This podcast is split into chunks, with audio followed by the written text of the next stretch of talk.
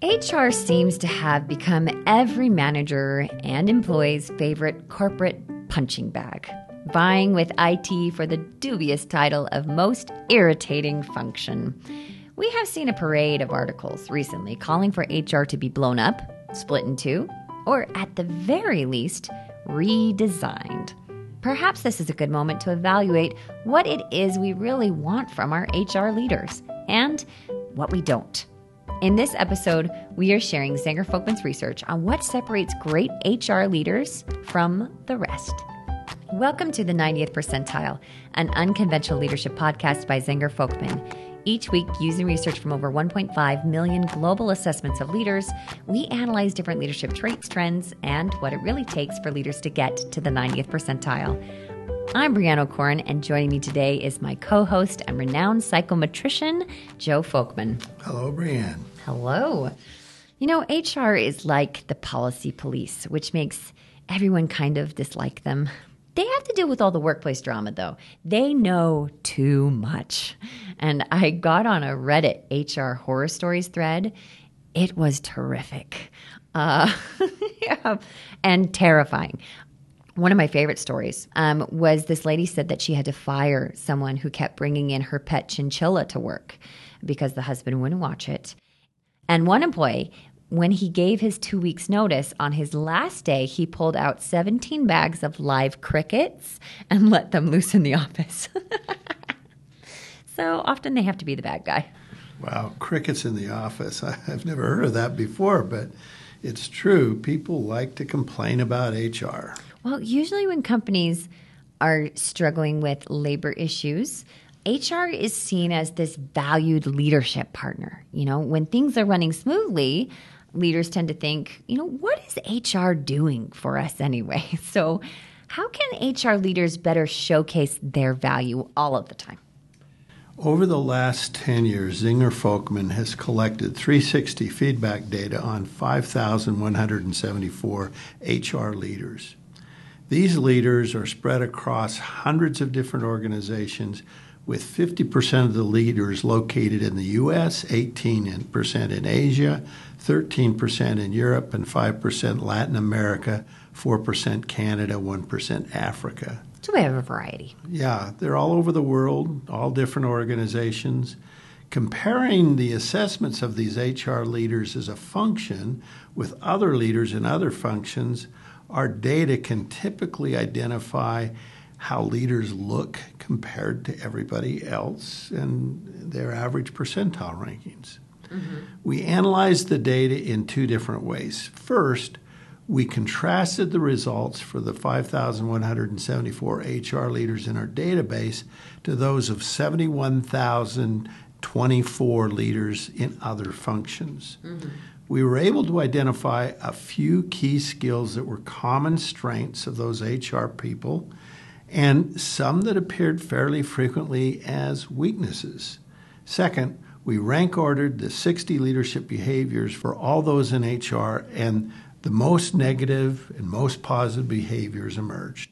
Okay, let's let's dig in. What are the strengths that you found in HR leaders according to our research? Well, there were three competencies that really stood out where HR leaders were heads and shoulders above all other functions. Uh, the competency showing the biggest difference was that they were truly concerned about developing others. And that's a, that's a wonderful competency, and it's an important competency. Mm-hmm. This set them apart from other functions who did not score as highly on this skill. Now, to be fair, it's kind of one of the most important things they they do. Part of the job. the performance review, yeah. So, but they were good at developing others. They were also rated more positively on coaching and acting as a mentor and giving feedback in a helpful way. The second competency uh, they were rated on and their skills were higher and more positive on was valuing diversity. HR has been a champion for increasing diversity in organizations, but also in helping organizations understand the value of diverse perspectives and people. Yeah. The third competency where HR leaders were rated more positively was focusing on a leader's willingness to ask for and accept feedback from others. Oh, so they were more coachable. Since we've been talking about coachability, there's our HR leaders. So, okay, we have these three huge strengths, but um, it, when other people are looking at them, is developing others something that they value? Do do other people value these strengths in these HR leaders?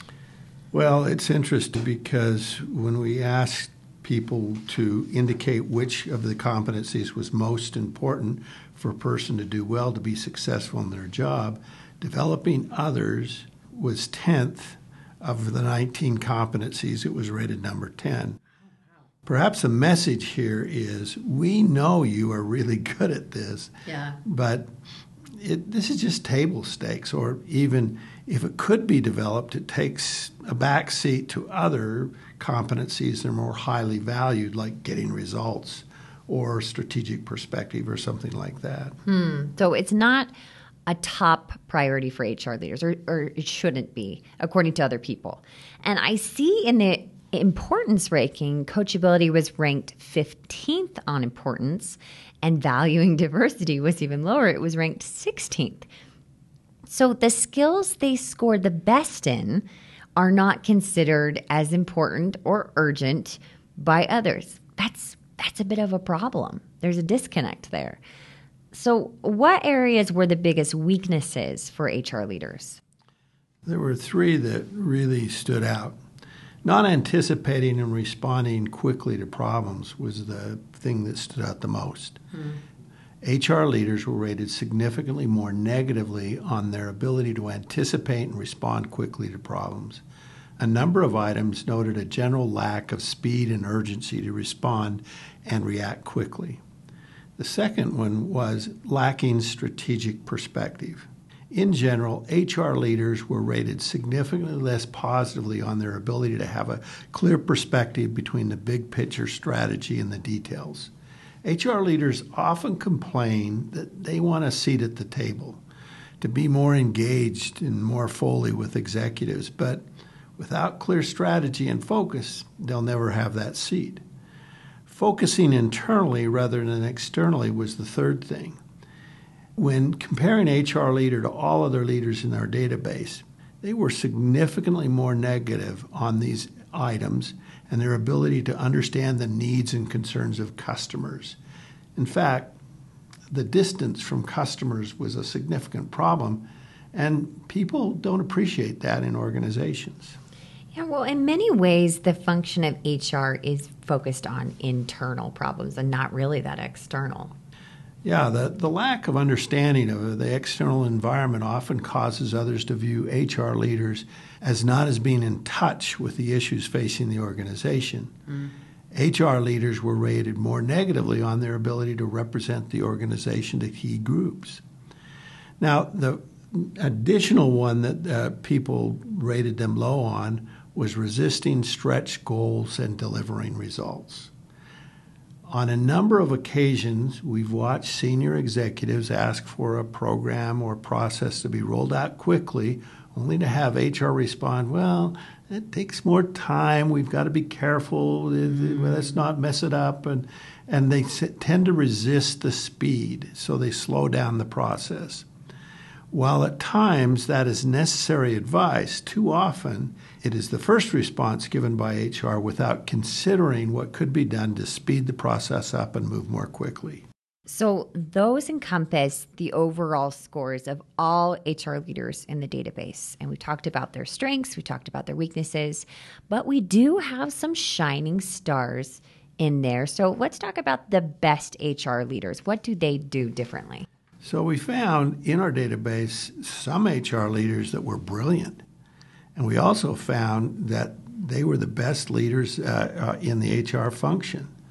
And we show these different competencies that, that pop out, and there's four different competencies that really differentiate these HR leaders from the rest establishing stretch goals, uh, solving problems and analyzing issues, customer and external focus, and developing strategic perspective.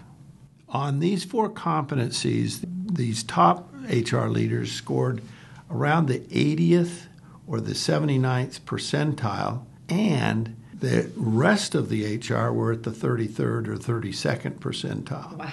That's a huge difference. Yeah. But when these four competencies were done well, and remember, it's establishing stretch goals, it's getting stuff done, it's solving problems, right? And you know, it, and then it's really understanding those customers, being aware of what customers want, what's going on with the customers, but also having a strategic perspective. That is what gets you a seat at the table. Yeah. So, if more HR leaders would focus on these skill sets and recognize that they have great strengths in valuing diversity and developing others, that they've done well in these skills that have really defined the role of HR, but looking beyond that to these other skills. And that's what is the biggest difference with the best HR leaders out there. The 90th Percentile and Unconventional Leadership podcast was written and recorded by Brianne O'Corin, Jack Zenger, and Joe Folkman, and produced by Zenger Folkman. If you are interested in learning more about Zenger Folkman's award winning 360 degree assessments, leadership, and coaching offerings, or would like to attend our monthly leadership webinar series hosted by Jack and Joe, visit our website at zengerfolkman.com. If you like our podcast, tell your friends and coworkers about it, and be sure to subscribe on Apple Podcasts, Spotify, or Stitcher, and leave us a great review. We really like to read them. All resources and links to the research referenced in this episode can be found in our episode details or on our podcast page on zengerfolkman.com.